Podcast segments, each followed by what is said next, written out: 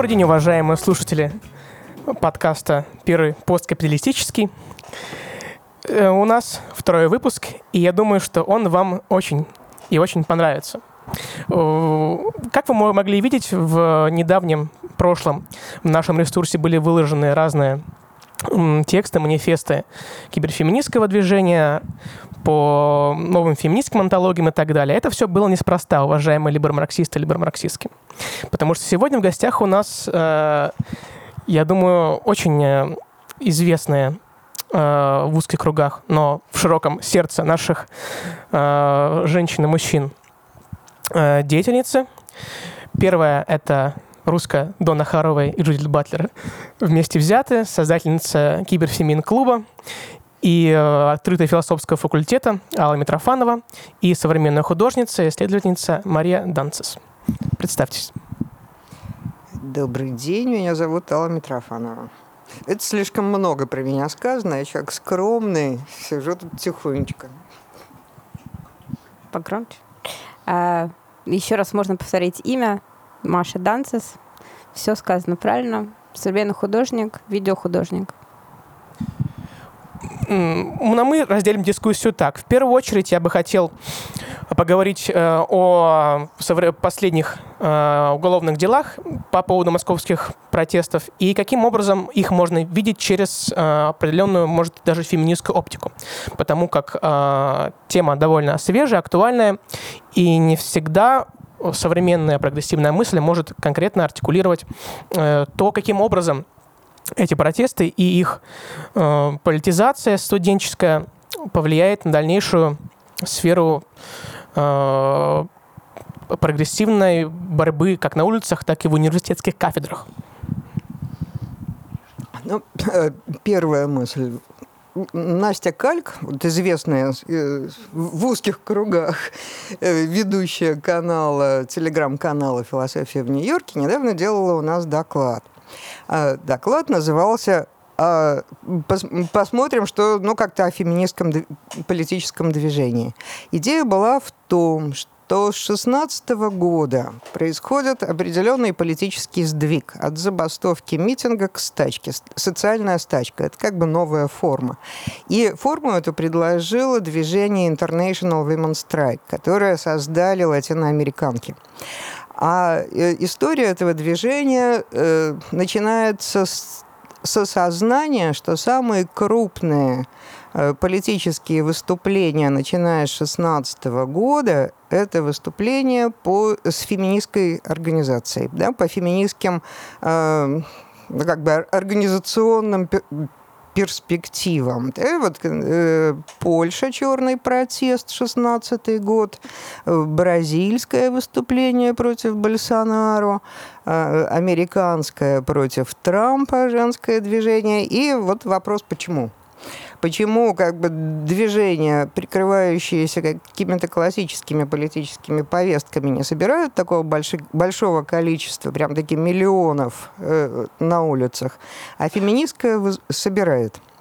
Э, и э, можно предположить, что вообще вся политическая повестка сдвигается с классического понимания политики, связанного с лингвоцентризмом, с идеологией.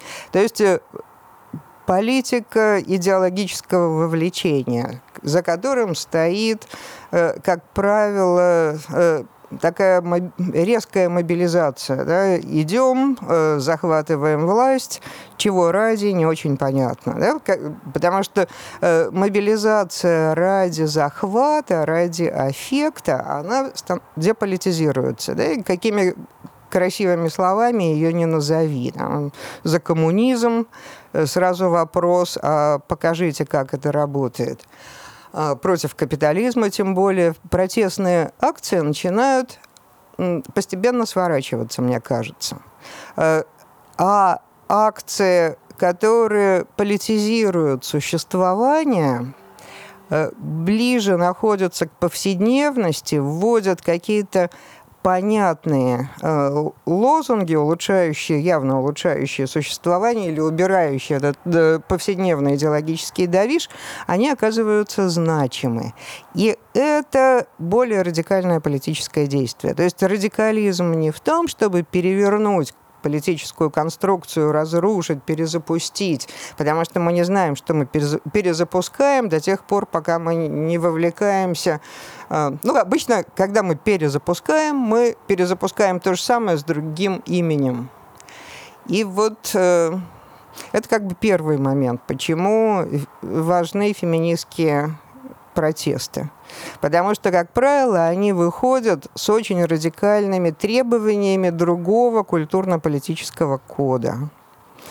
А, ну вот э, один из наиболее радикальных кодов, причем одновременно еще и с институциональным заданием, да, с социальным институтом, это код против семейного насилия. Э, но не криминализация насилия, а обязательно семейное насилие предполагает еще целую институциональную структуру психологического перевоспитания. И дальше мы представляем себе, да, вот запускается такая структура. Но мы должны выходить с лозунгами дальше усилить эту структуру и ее материализовать. Ну, скажем, 40 таких э, организаций в городе Петербурге, которые работают со случаями насилия, да, вот э, как в Испании, например когда либо выбор перед э, тем, кто совершил агрессию, да, либо тюрьма, либо э, полгода э, беседа с психологом до тех пор, пока симптом не снимается. И этот э, радикальный новый культурный код – запускается в обществе, и как вы думаете, что случается с полицейским насилием? Да? Оно становится исключительно видно. Полицейское насилие, государственное насилие, любое насилие. Поэтому вот этот чисто хакерский ход, когда мы вставляем нужный фрактал даже на микроуровне, казалось бы, в маргинальной зоне, которая не интересует большое количество как бы, политических мужчин, он начинает разъедать модель. И вот, э, собственно, на этом могу пока остановиться. Ну, в таком случае для Марии такой аспект этого вопроса может выразиться в том, что какие, например, практики в художественной борьбе или в, ну, как в радикальном искусстве тоже существуют в рамках э, новых зарождающихся протестов в Франции, в, в принципе, в континентальной традиции, может быть, в США, и какие, может быть, более эмансипационные практики существуют за рамками традиционного вот, российского понимания искусства современного? Немножко э, такой слишком широкий вопрос. А, я, наверное, отмечу, что первое, что происходит по сравнению, скажем, с э, выше, да. Э, первое, что происходит э, в России, что является глобальным отличием от, э, скажем, Европы. Э, если в Европе различные институциональные движения или внеинституциональные движения, они все равно институциональные движения, они все равно, все равно они эм, получают гранты, без грантов невозможно существовать, э, какие-то, э, скажем, группы, которые организовываются при музеях, да, вот ну, там известная история с Дасфия Буагана музей, музей, музеум, это скрытый музей, музей женского искусства, феминистский музей, который создали две женщины в 80-х годах. Тем не менее, а для того, чтобы вообще это все существовало, нужна какая-то институциональная поддержка. В России совершенно другая история, э, то есть и как только в Европе это институциализируется, соответственно, соответственно, а, появляется совершенно определенно, они в совершенно определенную структуру это все э, вписывается, и у этого, скажем, заведения появляются не только а, собственные желания, какие-то собственные проекты, а еще появляются обязанности, которые они имеют по отношению к тем структурам, которые их поддерживают.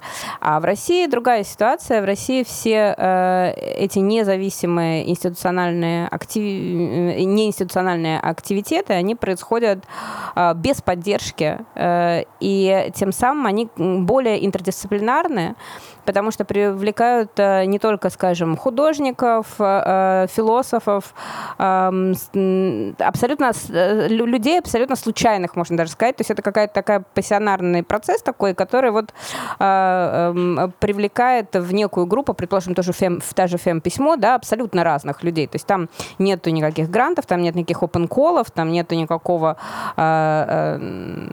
какого-то базиса институционального, и тем не менее это такая инициатива очень э, серьезная. И тем самым те методы, которые а, подобные российские организации производят, они а, уникальны, методы культурного образования в первую очередь, потому что э, они как раз складываются из абсолютно ну, то есть вот нету ни, никак, никакого написанного, скажем, э, э, описанного, э, никакой описанной методики, по которой подобные группы могут производить продукт или производить какое-то культурное знание. Поэтому мне кажется, что сейчас возможно изучать и, возможно, а, описывать вот эти вот методики, которые порождают подобные э, организации. И это совсем по-другому. А, что касается э, Европы, мы совсем от нее отдельно.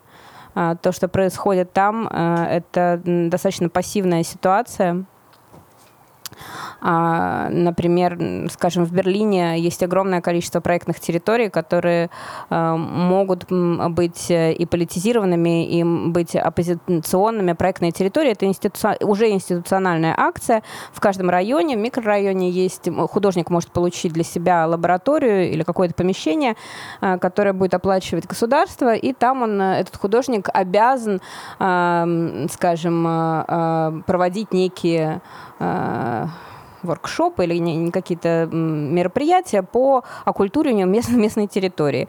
Э, этот, э, э, эта особенность Берлина дала возможность сделать так, что практически в каждом микрорайоне есть там какой-то какой вот костяк художественный, который действительно ухаживает с, культурной точки зрения за, за этим микрорайоном. То есть это галереи, это открытые какие-то выставки, это какие-то могут быть э, воркшопы и так далее проводиться. А, но а, так как Э, весь этот процесс завязан на э, вот этом вот, э, на Сенате Берлина, на грантах, на э, общем художественном движении, которое, которое обязано производить, то есть делать выставки, делать какой-то продукт художественный, да, э, теряется, теряется какая-то э, э, более политическая инициатива. То есть, да, сейчас большое количество мигрантов, которые должны быть задействованы, да, на, на, на, на этой теме, а, там, должны быть интегрированы как-то в это общество, да, на этой теме огромное вот тоже количество этих проектных территорий профитируют, получая, опять же таки, финансирование и проводя э, воркшопы для галочки. То есть это несколько скатилось э, в, в такое э, болотце, если честно. Не происходит ничего, что может дать что-то нового э, именно для культурного образования. Потому что ну, художник, который, э, или группа художников, художниц, которые э, общаются с... производит что-то для зрителя, в первую очередь, это производство культурного какого какого-то какого-то информационного культурного вот продукта. И это, конечно, несколько по-другому. В России сейчас более активная ситуация. Если конкретно, вы хотите конкретно, что, чтобы... Но об этом мы более коснемся подробно в третьем вопросе.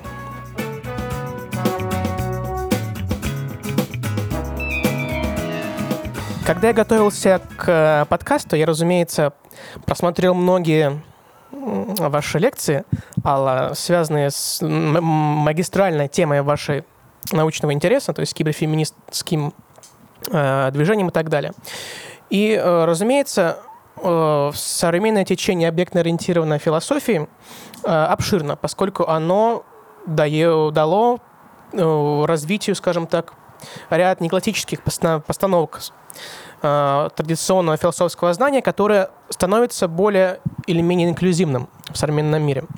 Вот, э, как могли бы вы более как общо и конкретно обозначить э, значение, во-первых, объект-ориентированной философии, а во-вторых, э, объект-ориентированной феминистской традиции и ее имплементации в российских реалиях?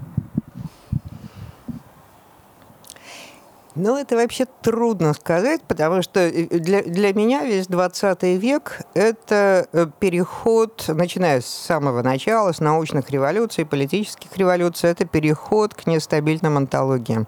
Просто больше мир не может быть прежним, да, он все время меняется. Да, мы марксисты, и даже феноменологи говорили о процессуальности мира, процессуальности восприятия, процессуального становления институтов, а, технологий и так далее. Соответственно, мы приходим в результате вот этой вот столетней эволюции к очень интересной ситуации. У нас э, в аналитическом разложении оказались аффект, э, био, э, биотехнологическом разложении ткань. То есть мы, конечно, существуем как тела, но мы не существуем более как тела натурально данные. То есть мы даны через множественные сборки. И это перед нами выставляет совершенно определенную политическую задачу эти множественные сборки, а мы их чувствуем как депрессия, сложность мобилизации, я не знаю, что выбрать, да, бесконечное количество текстов, множество полей смысла. И это вот э, как бы наша эмпирика. Да? И дальше оказывается для того, чтобы э, вот в этой ситуации, которая сейчас э, ну, как бы рационально предстала в качестве новой науки Data Science. Это, соответственно, работа с данными и работа с их алгоритмизацией. И вот тут начинается очень острый политический момент. Потому что у нас нет э, политического инструмента для того, чтобы наблюдать за тем, какие данные значимы, какие незначимы. С одной стороны, это очень старая тема, потому что интересы там джентльмена были значимы, а его слуг, его жены незначимы. Да? А вот сейчас у нас э, нет вот этой границы да, между джентльменом и не джентльменом, да? потому что мы представлены как наборы данных.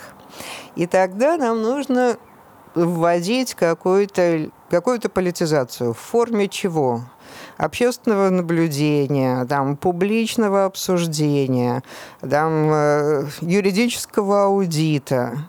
Э, что есть данные, что не данные, какой алгоритм берем, какой не берем. Это все требует очень большой политической теории, совершенно новой. И я вот э, даже радуюсь студенческой мобилизации в Москве, которая идет через э, аресты, отсидки, э, через работу журнала «Докса», потому что это вовлекает интеллектуалов в политизацию. Да? Они войдя там, через, например, академическое прочтение новой нестабильной антологии, начинают осваивать новую эпистемологическую ситуацию. И уже будучи политизированы, они ну, начинают работать в политическом поле. Как, работать, как работает это новое политическое поле? А вот какие-то не знаю, э, это это нужно объединить. Да, э, социальные институты, которые создаются э, волонтерами, это рефлексии э, и саморефлексии, которые производятся программистами и политологами. И тогда мы придем к той форме политической актуальности и теоретической, которая будет единственно работать. Я вот наблюдаю за работающими проектами в области там, киберполитики. И э, можно сказать, что если проект сделан правильно, то у него вот эта фрактальная эффективность. Он начинает пробивать на миллионы пользователей, потому что в нем мотивация и алгоритм найдены правильно. Ну, я, любимый пример Sci-Hub. Или какие-то э, медийные, э, ну, медийные каналы, YouTube – неплохо работает. Вот вы начинаете работать с радиоподкастом.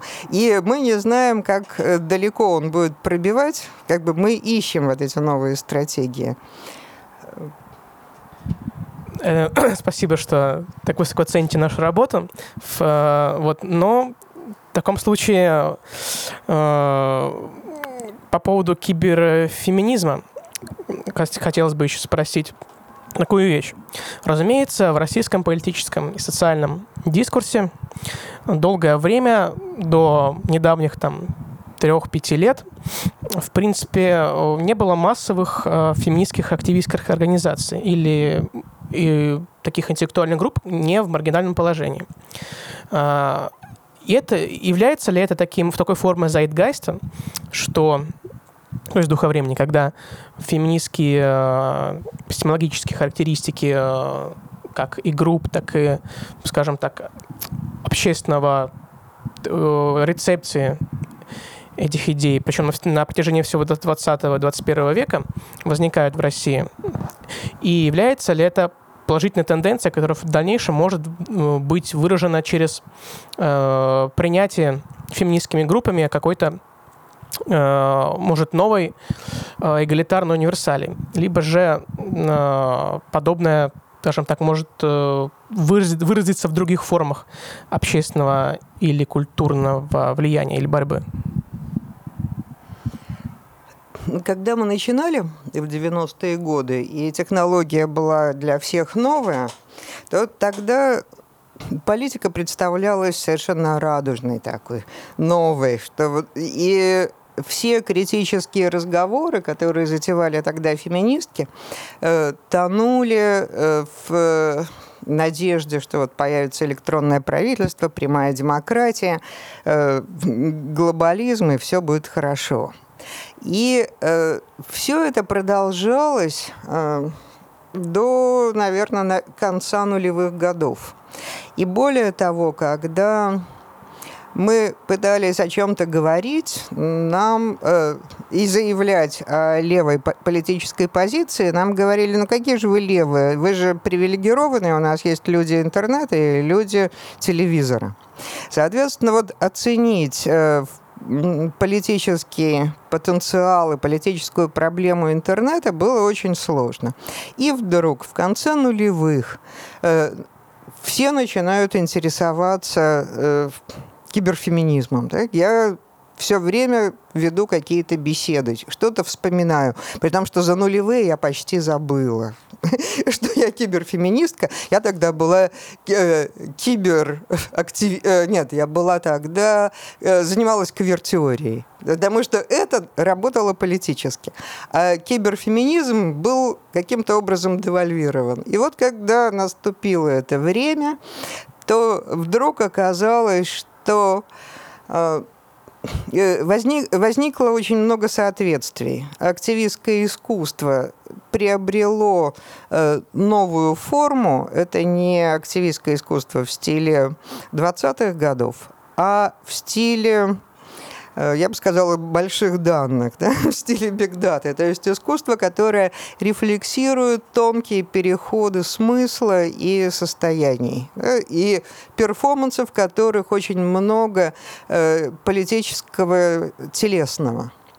И одновременно с этим начинается политический интерес. Ну, это уже стало очевидно, что э, сети, а дальше большие данные, это сфера, пересборки э, реальности. Да? То, то есть социальные сети становятся социальными институтами, э, всякие имиджевые идеологические вещи очень глубоко форматируют сознание, аффекты. То есть э, стало понятно то, о чем давно говорили феминистки. Нет натурального тела нет натурального существования, которое навязывала там философия XVII века. Тело все время э, пересобирается во взаимодействии с культурными практиками, с культурными кодами, ну и, естественно, социальными кодами. Вот эта идея э, была очень актуальна после Советской революции в 20-е годы, когда, собственно, запустилась новая философская антология. И мне кажется, в дискуссиях э, механистов и диалектиков это возникало в э, 70-е, 80-е годы, когда вдруг э, социальный конструктивизм стал подозрительным э, с его трансцендентальным распределением мест э, в социальной структуре. И начались вот эти все бунты, вещи дают сдача, латуровские, поворот к материальности, к практике. И сейчас мы... Э, продолжаем двигаться, все усложняя вот эту мерность, приходим к более тонким различиям, к большей материализации дискурса, более сложным связям материального и дискурсивного. И перед нами как бы проблема, да, вот э, схватить такую новую антологию и понять, э, ну, описать ее политический потенциал. Очевидно, что здесь будет новая политическая, и э, здесь будет развилка между манипулятивными техниками и эмансипаторными. Получается, эта развилка должна в итоге результироваться в какой-то больший проект, чем э, киберфеминизм э, может представить на данный момент? Ну и киберфеминистский проект довольно большой. Там задача была... Э, что было важно? Важно, что Дон Нахаровой сказала, что э, то, что в антологиях 20 века, середины 20 века, э, шло опосредование через язык, то в новой парадигме, которая начинается с 80-х годов, идет опосредование через технологию. То есть язык трансформируется, его лингвистическая форма, математическая форма, опера... Э, э, ну, как пересборка операциональности – это наша, наш новый э, посредник на, базе которого мы собираем модель новой реальности. Вот, кстати, про моделирование – это марксистская тема. Да? Маркс собрал капитализм как концепт, как модель, и таким образом позволил помыслить другую модель. То есть он создал капитализм, концепт капитализма, модель. Теперь мы должны создать э, киберкоммунистическую модель. Так понимаю, приставка кибер, она обозначает как раз и биг дата одновременно, и новые технологии, и большую распространенность этих технологий среди тех, кто раньше не имел голоса. Нет, у нас просто нет жизни без технологий сейчас ни в каком варианте ни в варианте медицины, ни в варианте э, государственного управления, социального, социальной коммуникации. И это вдруг неожиданно стало понятно всем. И даже интересно увидеть человека, который э, не, не вписан в эту модель где-нибудь э, в Сибири на хуторе, но я предполагаю, что он все равно вписан, потому что он вписан через серию опосредований. Ну да, потому что есть э, эти веб-карты, и мы все равно его находим, и он, он как бы не, не, не незамеченным не, не остается. В таком случае э, ну, Маркс как такой первый киберфеминист, конечно, интересная мысль. Вот, э, но, но вот знаете, что существует в России большое количество э, таких вот такой классовое разделение внутри даже феминистского движения. Существуют э, там соцфем-группы, которые занимаются борьба, борьбой с прав свобод, в том числе э, среди женщин-мигранток, э, малоимущих женщин и так далее. И есть э, скажем так, такие более буржуазного типа э, феминистские деятельницы, э, которые сотрудничают с крупными брендами одежды, например, которые занимаются рекламой собственных проектов и ресурсов.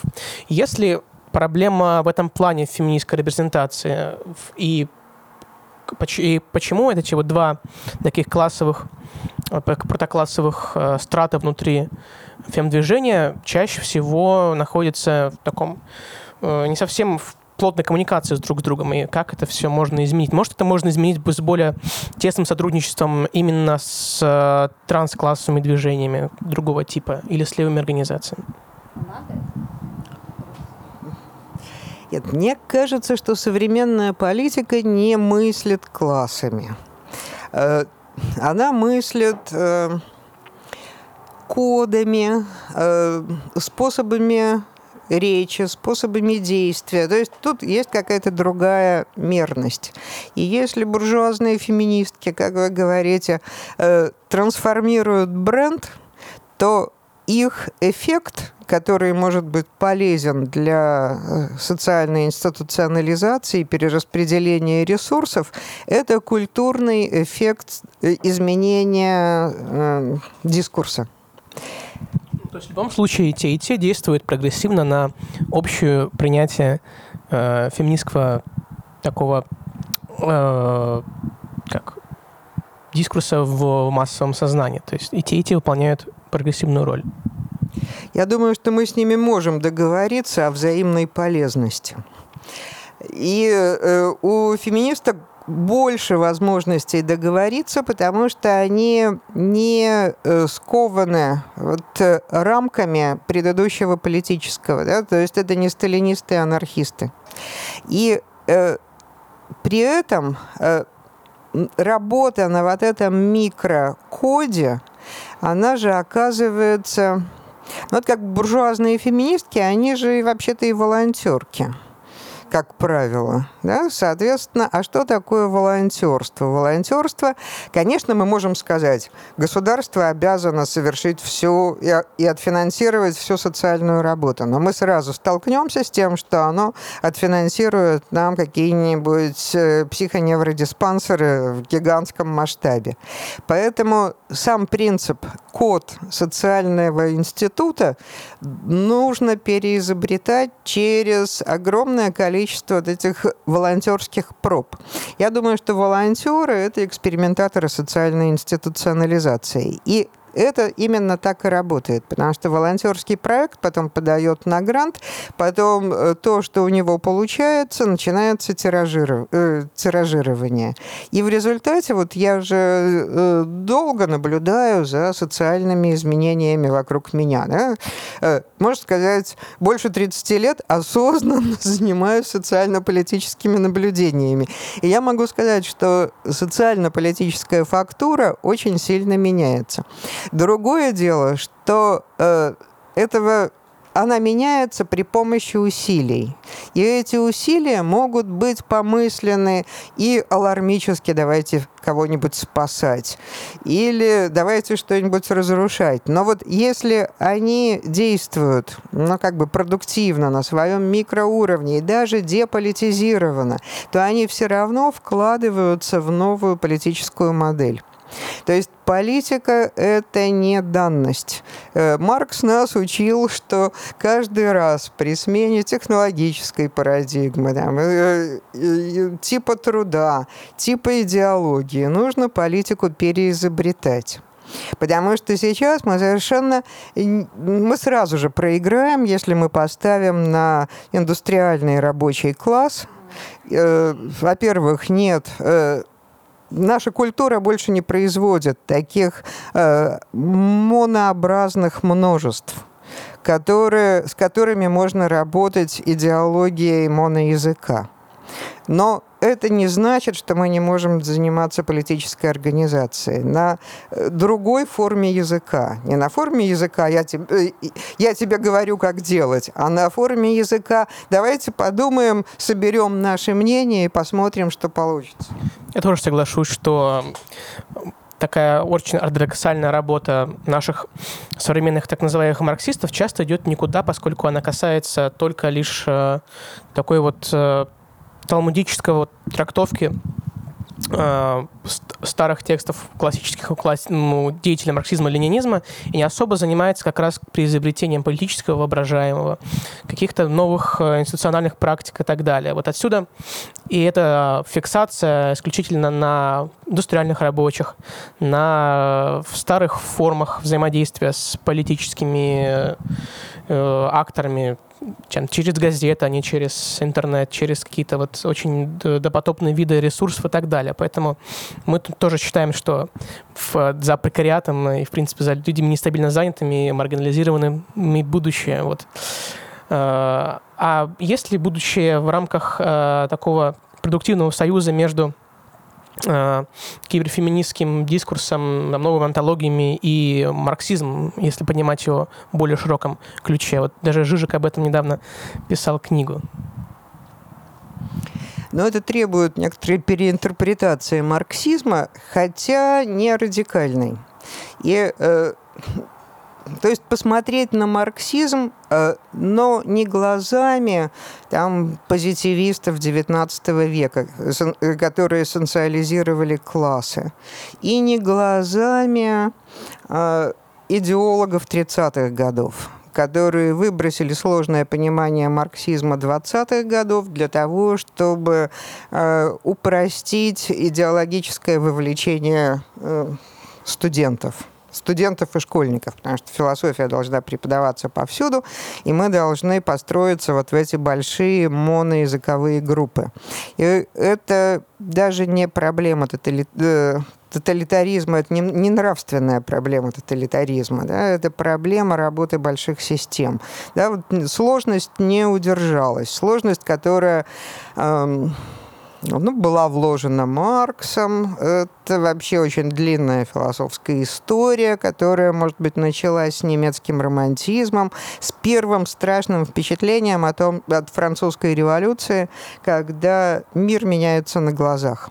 Соответственно, немецкие философы, особенно Янский кружок, сидят у себя э, в ожидании захвата, восшествия Наполеона в город и начинают создавать новую философию. Новая философия не имеет однозначной императивной э, рациональности и понимания природы. Да? То есть они делают такой сдвиг в сторону э, не классической антологии.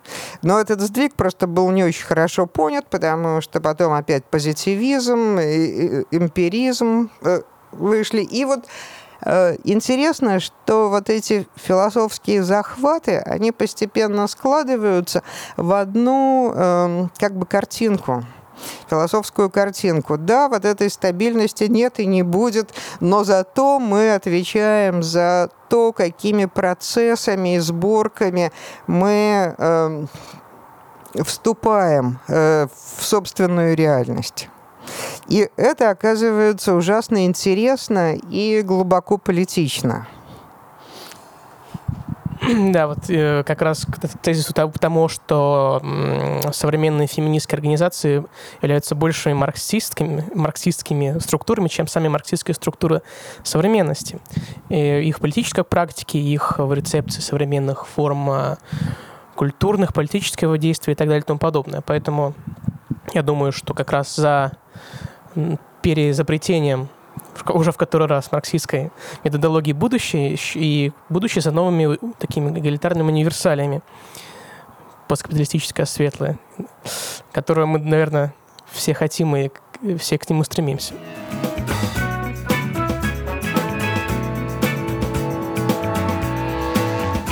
Друзья, это конец первой части нашего подкаста с Аллой Марией.